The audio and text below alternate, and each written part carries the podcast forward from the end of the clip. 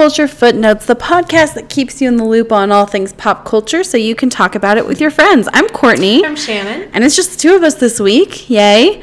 no Um, one felt uh, inspired to talk about the French Revolution. Yes, it is. did. I don't know. um, yeah, so first off, right off the bat, happy Bastille Day. Um, if you're if you're listening in the United States, you might not know a lot about Bastille Day, but that is basically like the Fourth of July for France. Um, so happy I- Bastille Day for our French listeners. Can I give like a random tangent right off the bat? Yes. um, we all know how I love John Green. Yeah. And The Fault in Our Stars. Yep. I have an audiobook where he reads it. Mm-hmm. Um, even though the character is like a teenage girl, John Green reads it. Yeah. Um, but there's a line in there like the mother in the book plans like weird things because her daughter has cancer, so she Mm-hmm. like does things for random holidays. And anyway, so there she does something for Bastille Day, and the way that John Green reads it is like it's Bastille Day, and it's just like the most beautiful. It cracks me up. So every time you say Bastille Day, I'm gonna be hearing his voice in my Um, head. yeah, I along the same lines. Can I just say, um, we know how much I love Phineas and Ferb, and um, Phineas, or no, sorry, Ferb, um, has all of these things, and they'll be like, "Where did you get that?" And it, it's like a Bastille Day gift from his grandparents. um, so yeah, Wow, we which is funny because Ferb is English, so That's the thing. We're,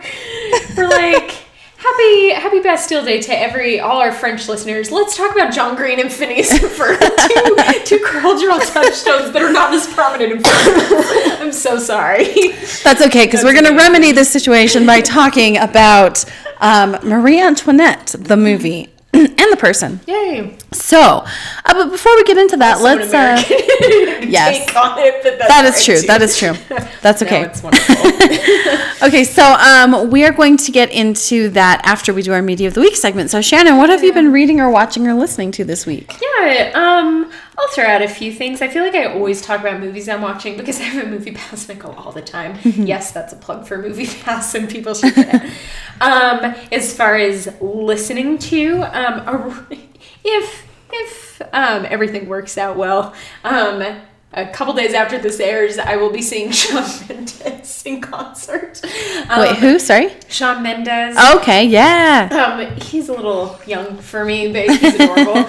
um, anyway, his new album came out recently, and it's so good. Um, I saw Taylor Swift um, in LA, and he came out and performed. He was like her special guest, and I was so pumped because I think he he's just fantastic. So I can't even remember what that album is called. Um, but Shawn Mendes' newest one is fun. Yeah. Um, and it's also summer, so I feel like um, I established again I, I like YA. Um, those like summer romance kind of things are usually what I read. Yeah. Um, the one I'm there's a new one from Morgan Matson um, that I'm going to start here soon. So she's really excellent and kind of the best for that. They also had a follow up. The other thing I read recently was in that same vein. Um, they had a sequel to Simon uh, versus the Homo sapien agenda, which I've brought up in this podcast before. Yeah. that was excellent. You Awesome. should read that too.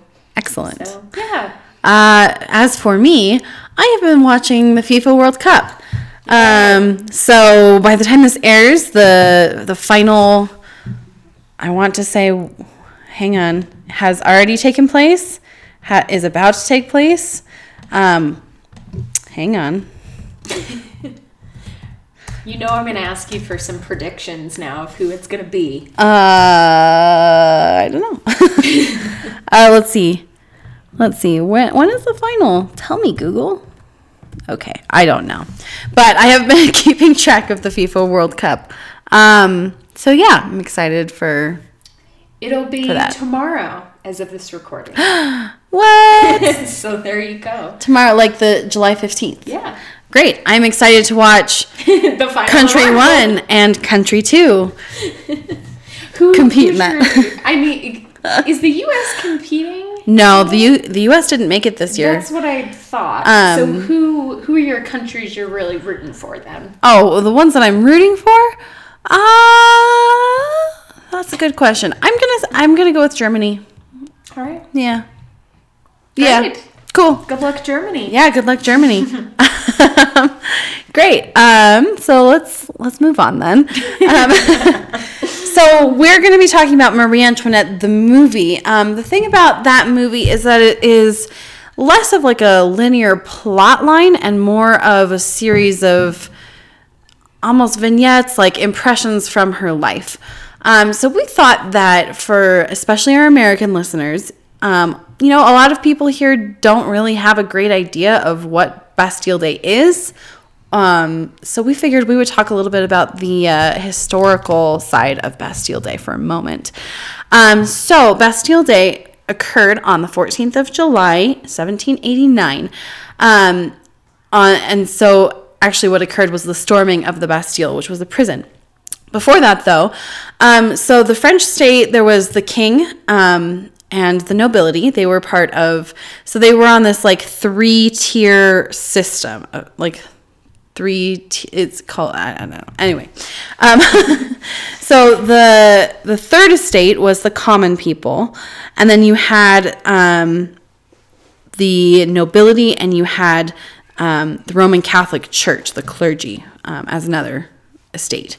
Um, so basically, these three estates had delegates that um, kind of represented the different, the various people within the country. Um, it wasn't going great because the nobility kind of had a, a really tight rein over the common people, and they were not managing. They, they did not handle that responsibility well. Um, there were good people in the nobility who were, you know, perfectly good people um, and managed their responsibilities well, but there were also people who dramatically abused their privilege. Um, and specifically, what they were doing is they were heavily taxing the people. Um, they were then taking that money and not spending it on things that the country needed, but rather on themselves, um, living very extravagant lifestyles. Um, so, the French Revolution basically what kicked that off was their um, oh so also the american revolution had just happened and um, king louis XVI, he decided to back the americans because they were fighting the british and france and britain are hardcore like or were hardcore like enemies for quite a long time um, so france decided to back the american revolution basically to stick it to the british um, and that drained them of a lot of their resources, um, a lot of their military might. And um, that left France in a bad state with their debt. They were heavily taxing the people to try to make up for that. But at the same time, you had these nobles who were living these extravagant lifestyles with like super nice clothes and just lots of excess and you know their huge hairstyles and all that jazz um, so the people were getting restless there were um, a lot of complaints and unhappiness, and there was starting to be talk of revolution. And so King Louis XVI invited the Estates General to air their grievances. Um, so, of the three estates in France, the the deputies of the third estate, that's the common people, they decided, you know what, screw that, we're breaking away because these other two tiers are only looking out for themselves. We're in the minority, even though we represent the majority of the people. Um, so they decided to break away. Um, they then took the tennis court oath, where basically they swore that um, they weren't going to officially separate until they had established a constitution. Um, so then they were eventually joined by sympathizing delegates of the other estates. So these this movement is growing and growing, um, and uh, the king is starting to recognize the validity of validity of their concerns. But by that point, um, he ended up firing his finance minister, who was sympathetic to the Third Estate. Um, and so that was taken as a sign of the king is going to try to suppress this and keep things as they are. Um, and so, and and they took that as a sign that the king was not willing to make the changes that they needed. Um, so they decided, the people decided to storm the Bastille, which is was a prison in Paris, and it was specifically a, it was like a fortress prison, so it had gunpowder and ammunition, um, basically the things that the people needed in order to have a successful revolution. Um, but in addition, um, it also had people who were jailed on the basis of um, lettres de cachet, which is basically signet letters. So basically, what that means is that um, the royal family could arbitrarily indict somebody and it was couldn't be challenged like it was basically they could just lock up whoever they wanted. Um, so like political prisoners and people who hadn't actually done anything wrong who had displeased the royal family. Excuse me.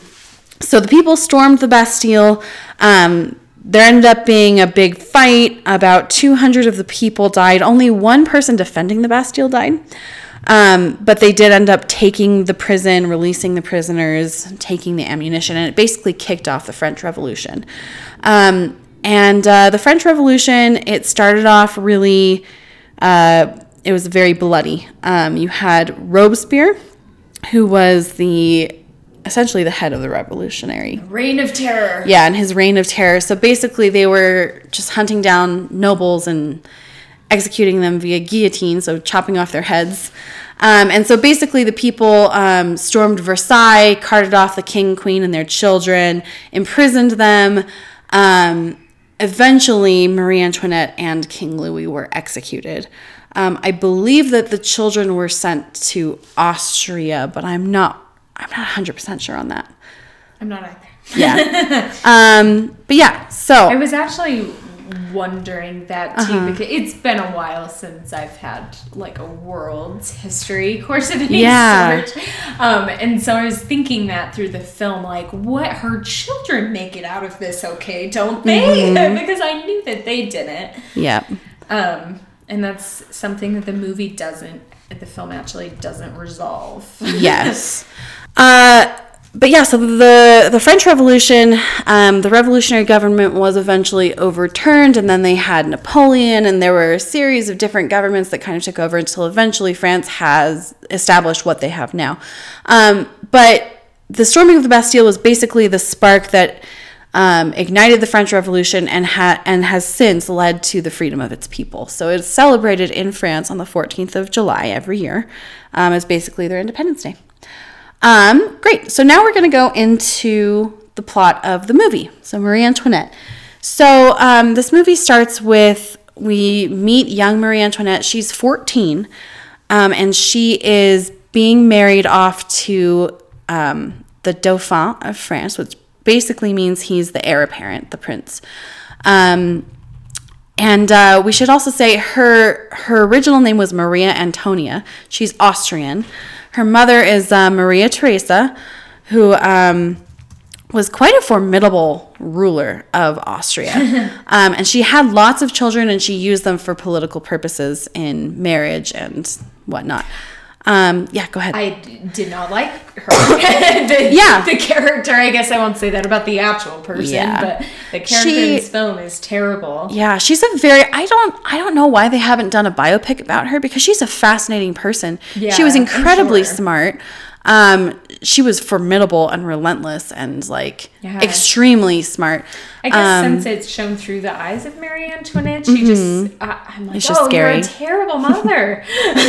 yeah.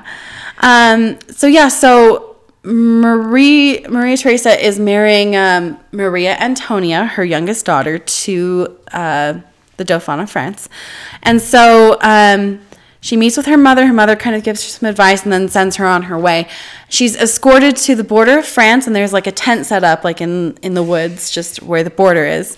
And she enters on the Austrian side, and then she's stripped of all of her clothes. All of her Austrian things are left behind, and then including her little puppy. Her dog. I know. Can I have a note about that? So, Mm-hmm. like right off the bat, I what I was expecting this film to be was humanizing a character that we often think of it. We think of Marie Antoinette, and we think of Let Them Eat Cake, and her Mm-hmm. not being very sympathetic to the French people, and um. it- So I'm expecting them to humanize her, and immediately when they take that dog away and the look on her face, Mm-hmm. I she's like, but but my dog, and I'm like, oh, this is someone who's lost, like who has experienced loss even Yeah. though she lived in excess later. Yeah, and I mean to be fair, losing your dog is not nearly as traumatic as like, no, that's losing fair, your family, but but I mean she is also kind of torn away from her family. She's essentially isolated from her family in Yeah. France. She never goes back to Austria. in, in her identity, just everything she's known up until this point, though, it's Mm-hmm. like all that's gone. Yeah, would and- be. It's not as traumatic. You're right, but uh, like scary. Yeah, and she is like a 14 year old girl, and you Yeah. kind of feel for her. But yeah, so she is stripped of all of her stuff. She is dressed up in these French clothes. She exits the tent on the French side and then is escorted to meet her husband, um, the Dauphin, Louis XVI. So she meets him. She also meets um, a couple of aunts who are played by Shirley Henderson and Molly Shannon, um, and uh, the Dauphin's brothers, and the king, who is the Dauphin's grandfather. Um, the who is played by Rip Torn, by the way. so she meets him, and um, she's escorted back to the court, and there are all these people just staring at her, and it's very awkward. Um, and she's like just thrown right into the rigors of the French court. The French court was very like had tons of traditions and it was very based on your relationship to the royal family and privileges associated with that. So um, when she gets up in the morning, they're dressing her, but there's this whole hierarchy of who gets to do what in um, in this lineup, and you know there are people who are like gathering around you know her bed all the time and people who have access to her at any time simply by virtue of who they are um, which is so bizarre. But um yeah so she's she's feeling very confined and like very um i don't know what do you what's the word i'm looking for? Just like restrained? Yeah. yeah um She notes that too. Mm-hmm. She when like the it switched to a third woman to dress her, and she's standing there like naked. Uh-huh. She's cold. Um, she says, "This is ridiculous." Yeah. like why? Yeah. Yeah. But uh, there are all these traditions that have formed over hundreds of years of the French royal royal family, like building these traditions. And um, so she ends up marrying Louis the Sixteenth, and then um, they're not able to consummate their marriage. And she's trying, and it's not happening. And we basically learn through letters between her and her mother that unless the marriage is consummated, um, it could be annulled, and she could be shipped back to Austria in disgrace. Um, and the other thing is that because she's married the Dauphin, um, her main job is producing an heir to the throne, so a male heir specifically. Um, and so, It should be noted that on their wedding night, Mm-hmm. like people are just surrounding Yeah. the bed at first, while they both like Yes. change and get into bed, and then they like shut the curtains and expect it to just happen. I'm Yeah. like, that's terrible. yep. Um, so yeah, and then we also see like, um, so the king, I'm gonna just say the king Rip Torn.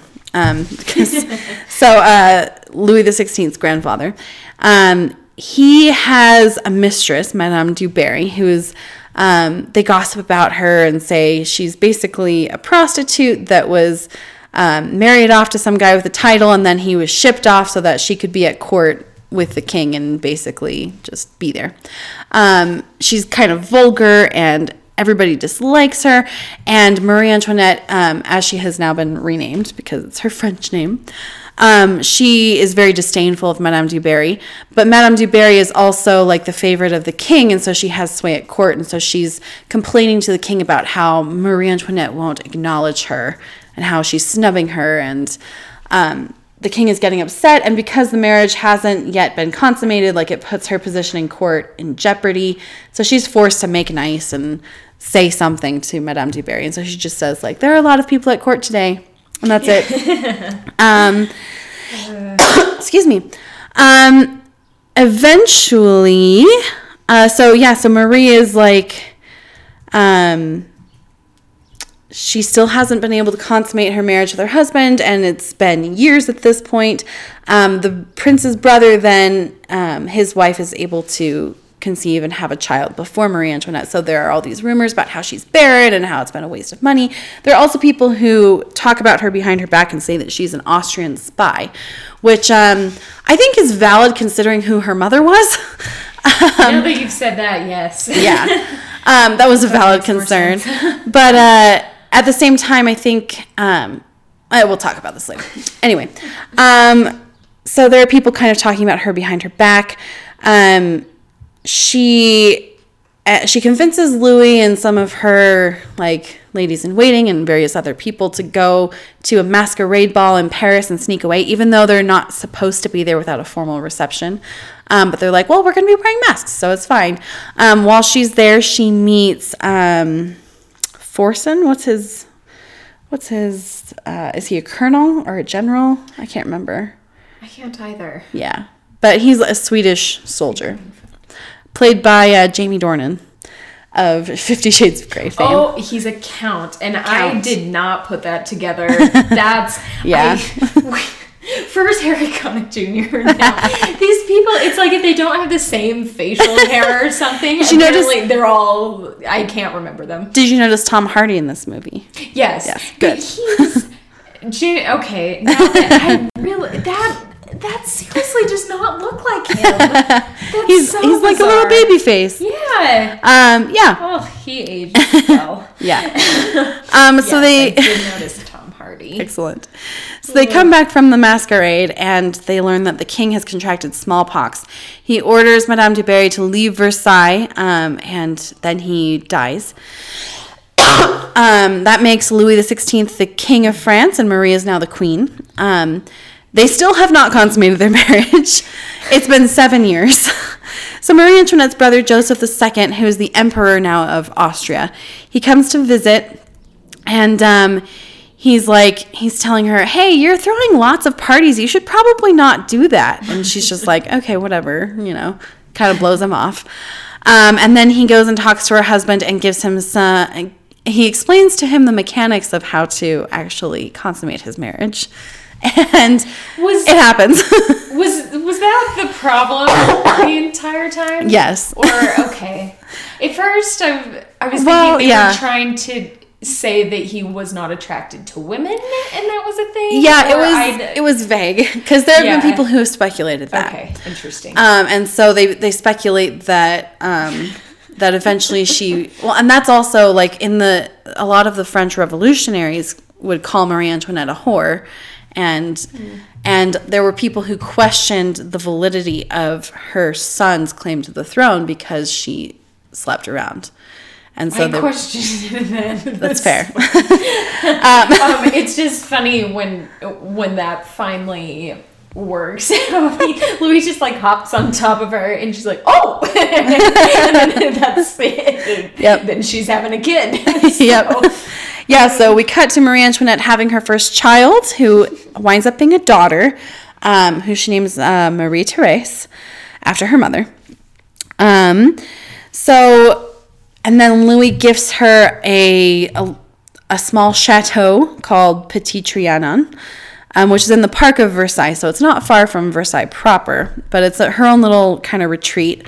Um, and so she lives there with her daughter. She's throwing parties, um, and uh, she starts an affair with Fersen, um, Axel Fersen is his name. Um, Axel. yeah. um, so he ends up having to leave because he's in the military and blah, blah, blah. He has to leave. Um, in the meantime, Fa- France's financial crisis is worsening. There are food shortage, food shortage, shortages, and uh, there are riots. And somebody publishes something in the paper about how when when she was asked about the bread shortages um, amongst her people, she said, "Let them eat cake." Um, and then it cuts to her and she says, I would never say that. That's so stupid. And um, her ladies in waiting are saying, like, shouldn't you do something? She goes, I can't acknowledge this. Like, I'm the queen. And so, yeah, she doesn't do anything. Um, so, yeah, the Marie Antoinette is very famous for having said, let them eat cake in response to the, the people's dissatisfaction. And um, historically, we're not 100% sure if she ever did say that. She might have. She might not have. We don't know. Um, so things are starting to uh, to go bad. The French people have started calling her Madame Deficit. She's spending just tons of money on these parties. Um, I think at one point in the film, her one of her advisors says like, "You've spent fifty thousand just this month. Like, you need to stop You stop." won't have any money to donate to charity. Oh yeah, and then she goes, "I'll just ask Louis for the money for the charity. It's fine." Um, so yeah, she's uh, she ends up giving birth to her son, Louis Joseph, who becomes the new Dauphin of France. Um, she also gives birth to another son and another daughter. Um, yeah, um, her second son ends up becoming Louis the Seventeenth of France, um, and then her other daughter is Princess Sophie of France. Uh, Sophie does die before her first birthday, so they kind of show that in the movie how there's they have um, Marie Antoinette with her children, how there are like different portraits being done of her with her children at various points. And so at one point they cart in this new picture of her with her two children and a baby, and then they take it out and then they bring it back in, and the cradle is empty. And you see um, her dressed in black with her children and her husband in this carriage with a tiny coffin leaving.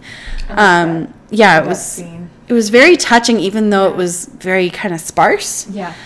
Um, but yeah, and then um, and then the French Revolution erupts. They um, they get news that the Bastille has been stormed. Um, they send away all of their courtiers and stuff because it's not safe at Versailles, but they decide to stay.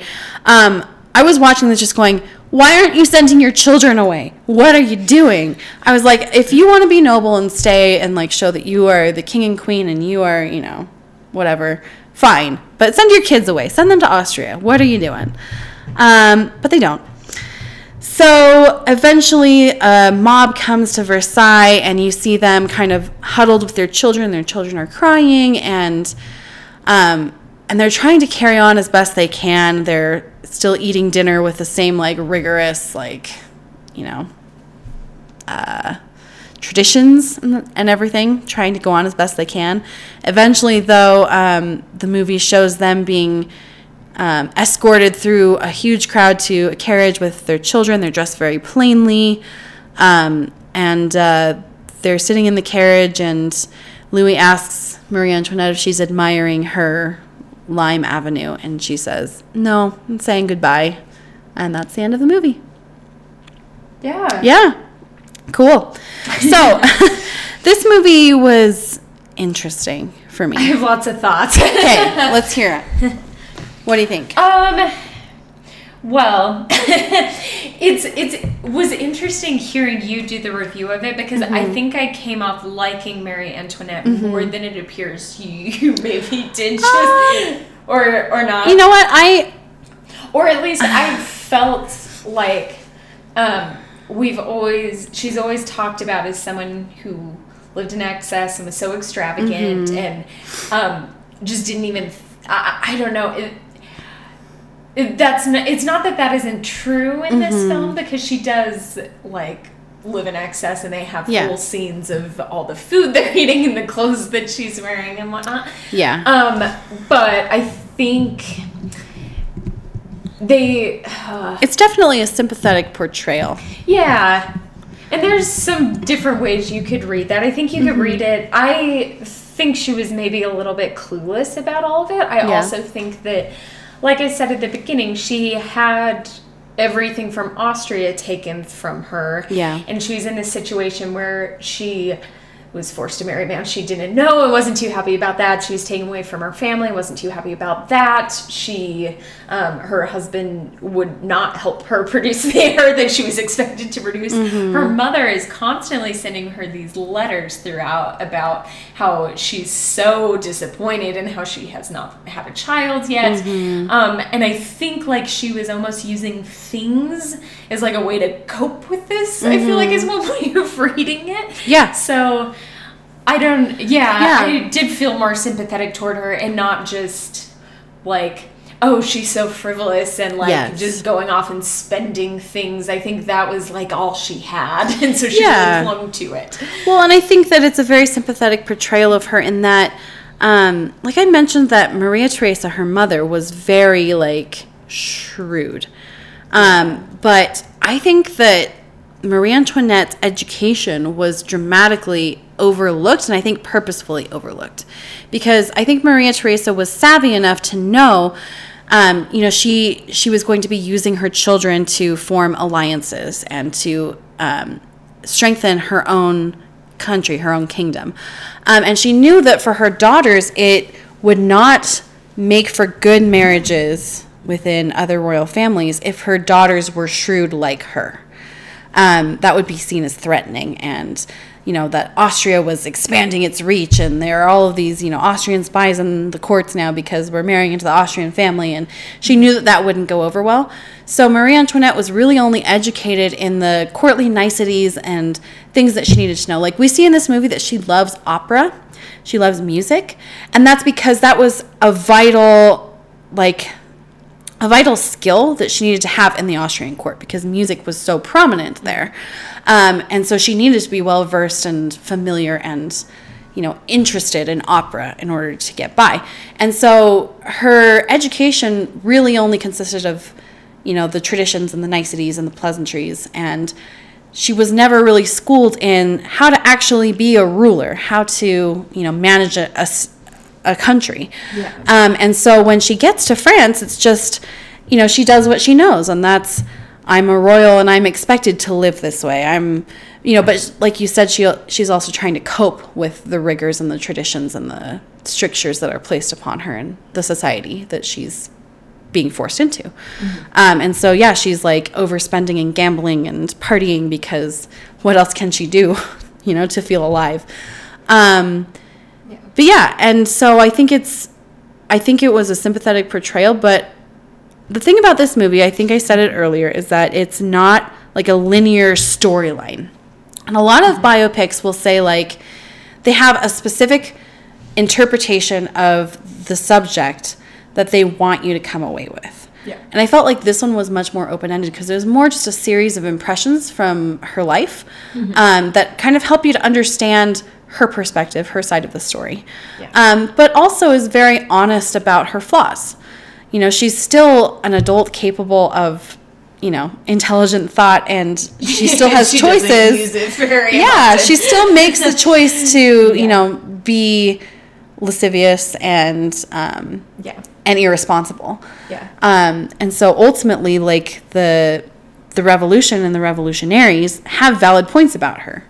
Um, she's not a perfect person. So I came away with it going like, this was sympathetic because it wants you to feel to understand where she's coming from, but it's also very open about her her flaws, Yeah. which I found really really refreshing actually. yeah. Um, I think I we should think also. I know how to feel it Yeah. better by the end. I think Yeah. I'm so confused about how, yeah, yeah, because it's giving you both sides of it. I'm like, so how how should I feel? Yeah. I don't know.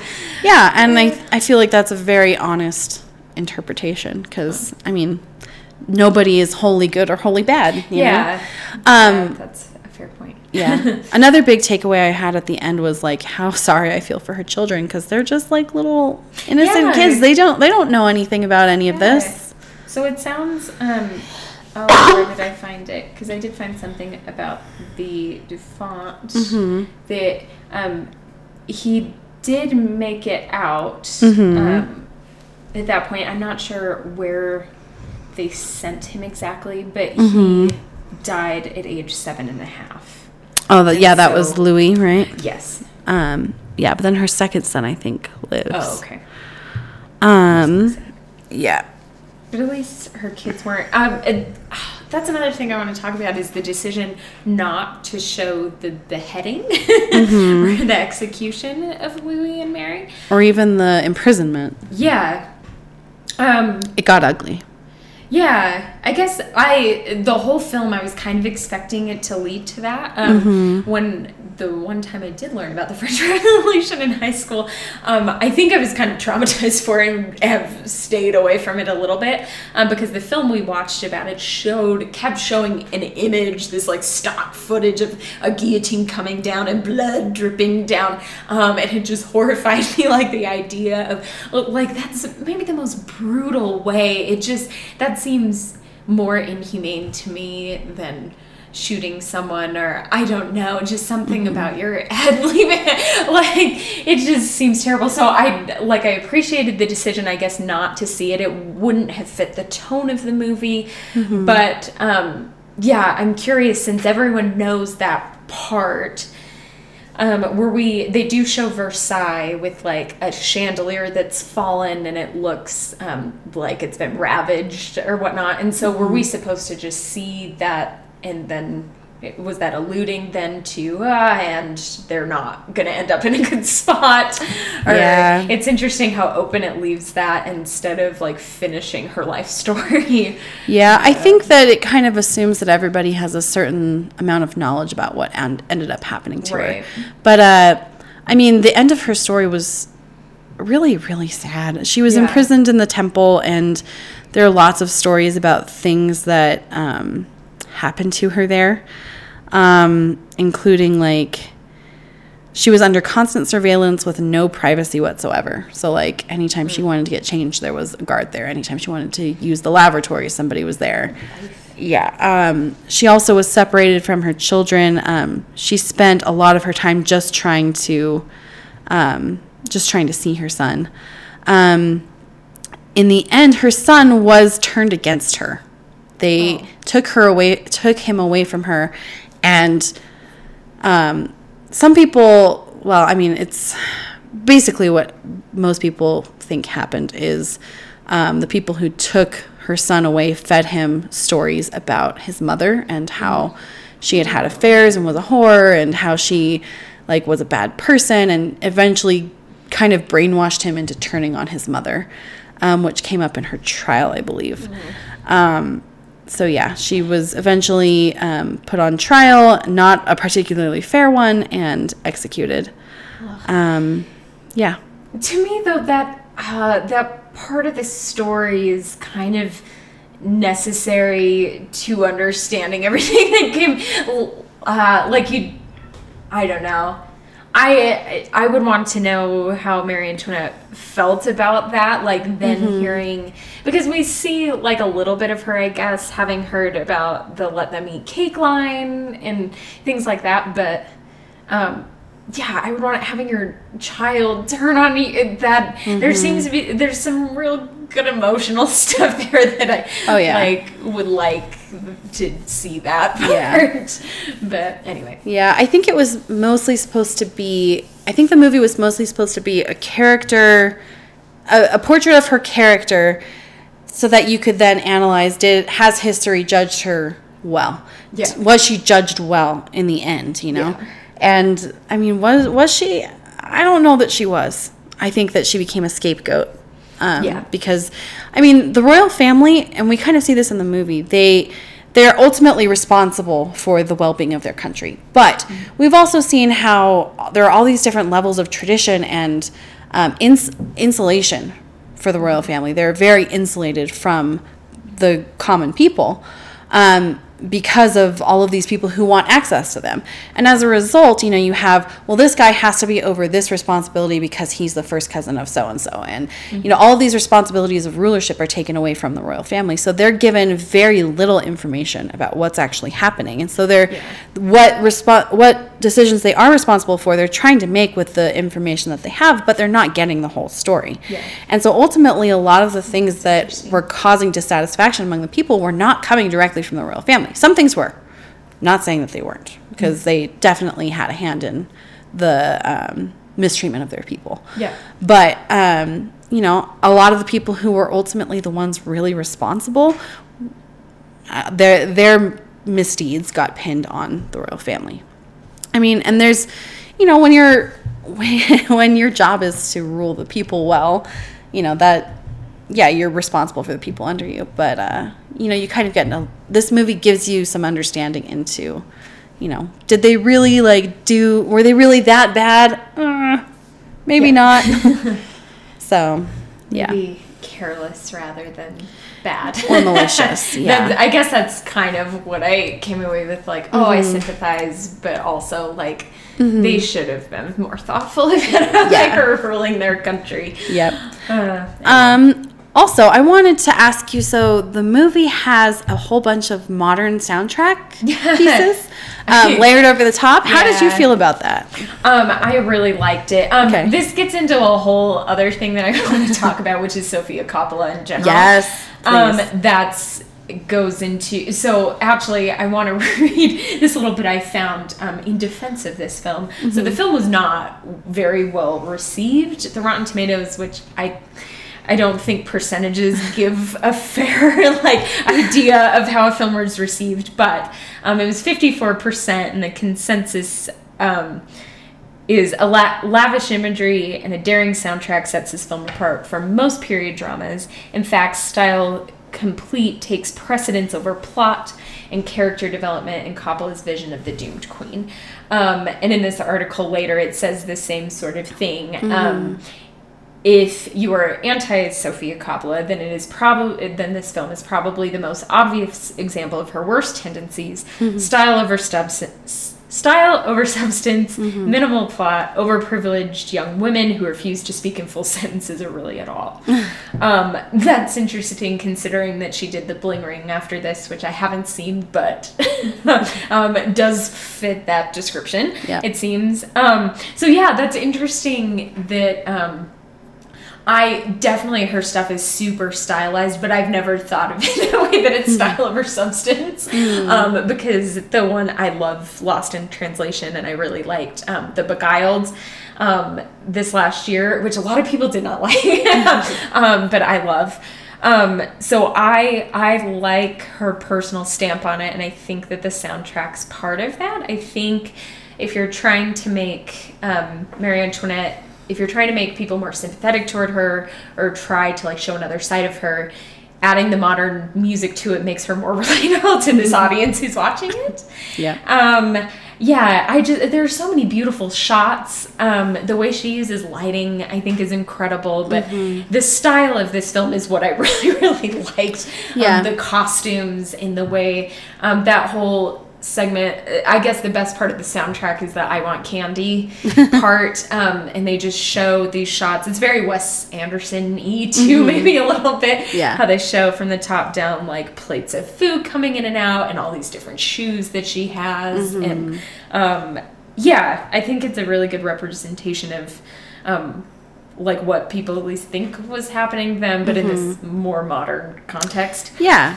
Well, I think that you're right. Like, it has minimal uh, dialogue as well as like plot, um, and then it it has like these bits where there's modern soundtrack. And so Andrew watched it with me. he did not like the modern soundtrack because he felt like it was like, "Hey, dummies, here's like it, since you can't understand what's uh, going on, I'm gonna put in this pop song because you'll understand that, right?" So, and there's a certain level of that, Yeah. but at the same time, I was okay with it because I was like, I mean, yeah, she's trying to show, she's trying to explain this character's motivation with the score rather than with dialog Um, and I actually kind of like that because I, I've said this before. I feel like the approach to Marie Antoinette was very like, it was sympathetic, but it was also kind of unbiased and it lets you make your own judgments. Um, and so it was, it was trying to offer like a, this is why we think she partied so much is because she's a young girl and she's trying to you know assert herself and her individualism within these strictures of the society she lives in you know and and so you know you're gonna put like a rebellious punk rock you know girl anthem in there and yeah, i it was a little bit jarring for me but i was like eh i feel like it's okay Uh, That's true. I, I think you also forget how young Marie Antoinette is. Yeah. And so the music kind of helped that and how um, because at some point you're like, oh, is she really that naive? Or Right. and you're like, oh, she's 14 at the beginning of this or whatever it is. Yeah.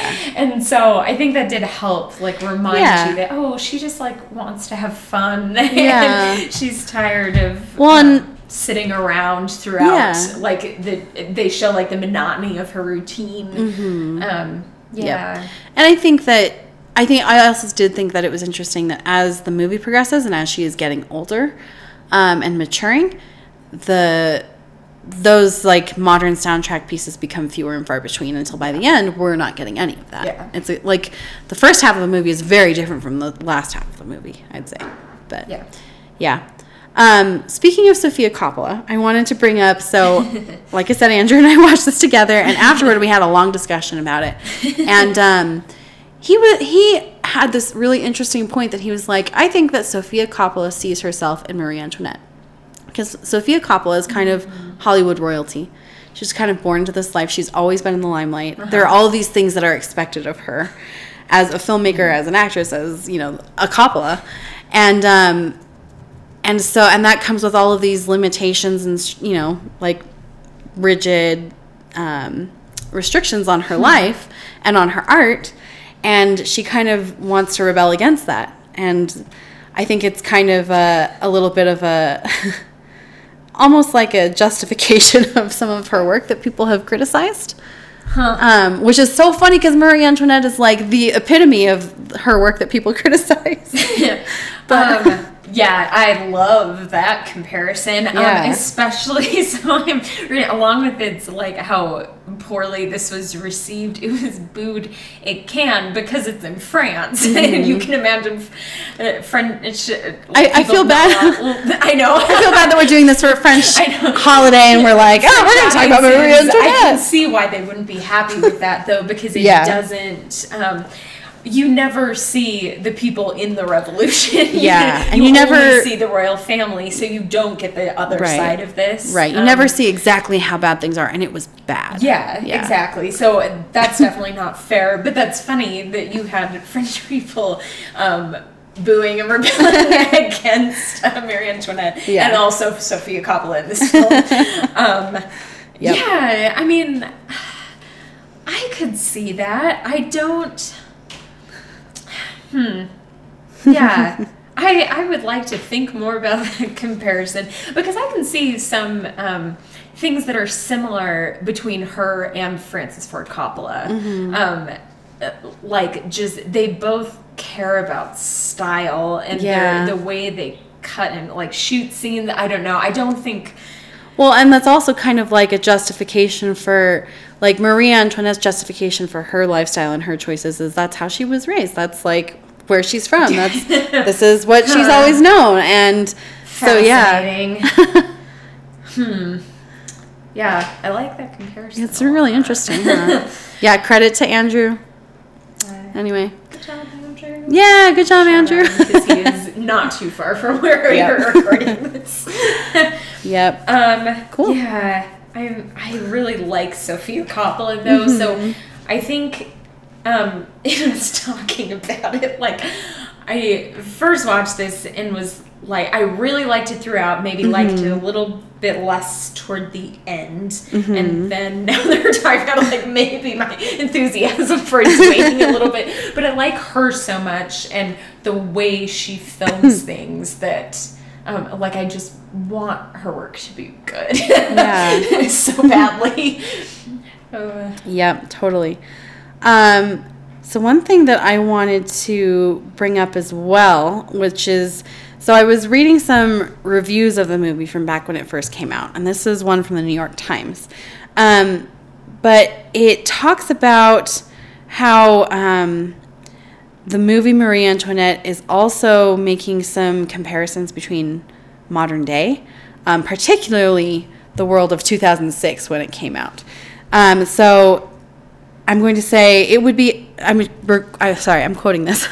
um, it would be overstating the case to call it a work of social criticism, but beneath its highly decorated surface is an examination, touched with melancholy as well as delight, of what it means to live in a world governed by rituals of acquisition and display. Um, I thought that was really interesting, especially considering the time period in which the movie came out in 2006, which was you know right before the uh, the Great Recession, um, right before the housing market collapse, when people were buying things that they could not afford because of you know, like like they say the ritual of acquisition and display.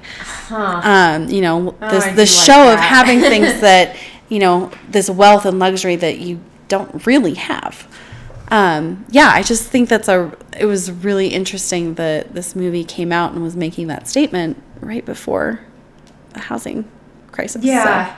anyway, Ah, very good. And and going back a little bit to what you were saying about um, Sofia Coppola um, seeing herself Yes, sorry.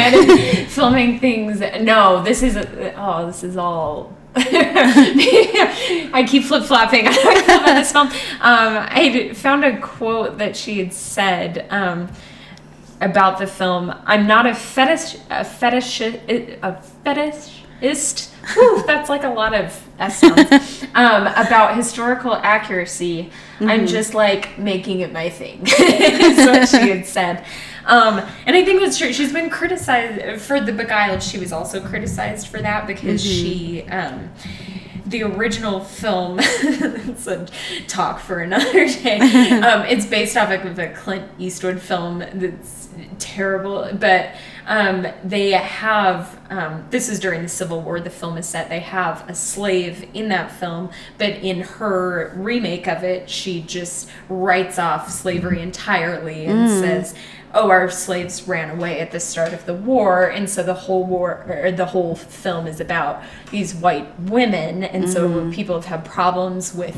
You're telling a story about the Civil War without having um, A whole side of black the- yeah. perspective within it at all. Yeah. Um, Yeah, she gives very narrow um, perspectives on yeah. on the historical things. She, And I think you're right. Like she she, decides, and that's what she had said about it. She said, um, it- like because I'm white, essentially, like based on my background, I didn't feel like I have the authority to tell the story of someone with a background different from my own. Mm-hmm. Um, and there's a big question of like, is is that the right way to feel it or not? Yeah. Um, she has decided that obviously through this film and other ones that um, I'm only going to tell the stories that I can personally relate to.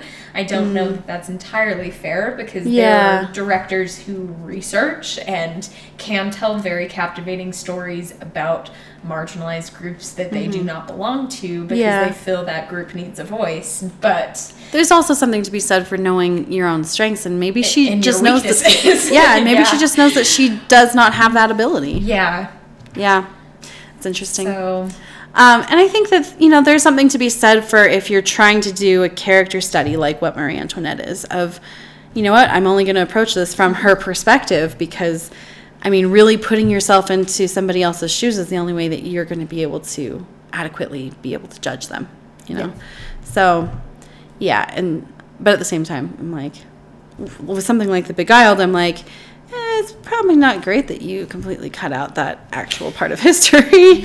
no. In I Marie Antoinette, it's a little bit more understandable. but, Yeah. but I can see. I don't know, I haven't- problematic. and I haven't seen The Beguiled, so I can't make a definitive judgment about it. But yeah, but for Marie Antoinette, it's like I, I feel like maybe there's because it's all from Marie Antoinette's perspective, and I'm like, she had to have driven through Paris on her way to the opera and seen what was going on with her people. But it you know, doesn't but show you any of it doesn't that. show you any of that, and maybe that's because she just was living her life with blinders on and refused to see it. yeah. But I mean, I think So that that actually end, speaks. I feel like it's our greatest flaw. yeah, but I feel like that's also a really good insight into her character that she's willing to put the blinders on, even when it's right in front of her, and uh, you know, and it kind of got glossed over. So Yeah. Yeah, it's not a perfect movie, but No, it's interesting. it's interesting discussion. Yes, definitely. it. Um, the just to say, I just realized um, that the film is based on a biography, Yeah. loosely based, um, called Marie Antoinette: The Journey, Which is a Um, bit of a revisionist history biography. Yeah. Um, so it seems like if people would like like a more complete picture, that that may be the way to go. Yeah. Um, people describe it as like the definitive work on Marie Antoinette. Mm-hmm. But Yep. Great. Well, Shannon, do you recommend this movie?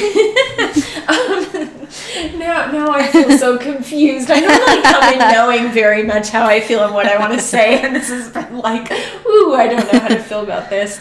Um, I like I said, I really like Sofia Coppola's style. I um, I liked a lot about this. Um, I I don't entirely disagree with um, the its style over substance. That I think it could um, go deeper into how she feels and how much she actually knew about um, her people and how they were suffering. And um, yeah, um, so I think worth a watch if you really want to watch something by Sofia Coppola. I'm going to say watch Lost in Translation instead Okay, because that all one's right. far superior. um, but Yeah. Yeah. Not, I, uh, yeah, I'm somewhere in the middle. it's like I liked it uh, while watching it, and but I can see all these things that are maybe problematic about it. Mm-hmm. Yeah.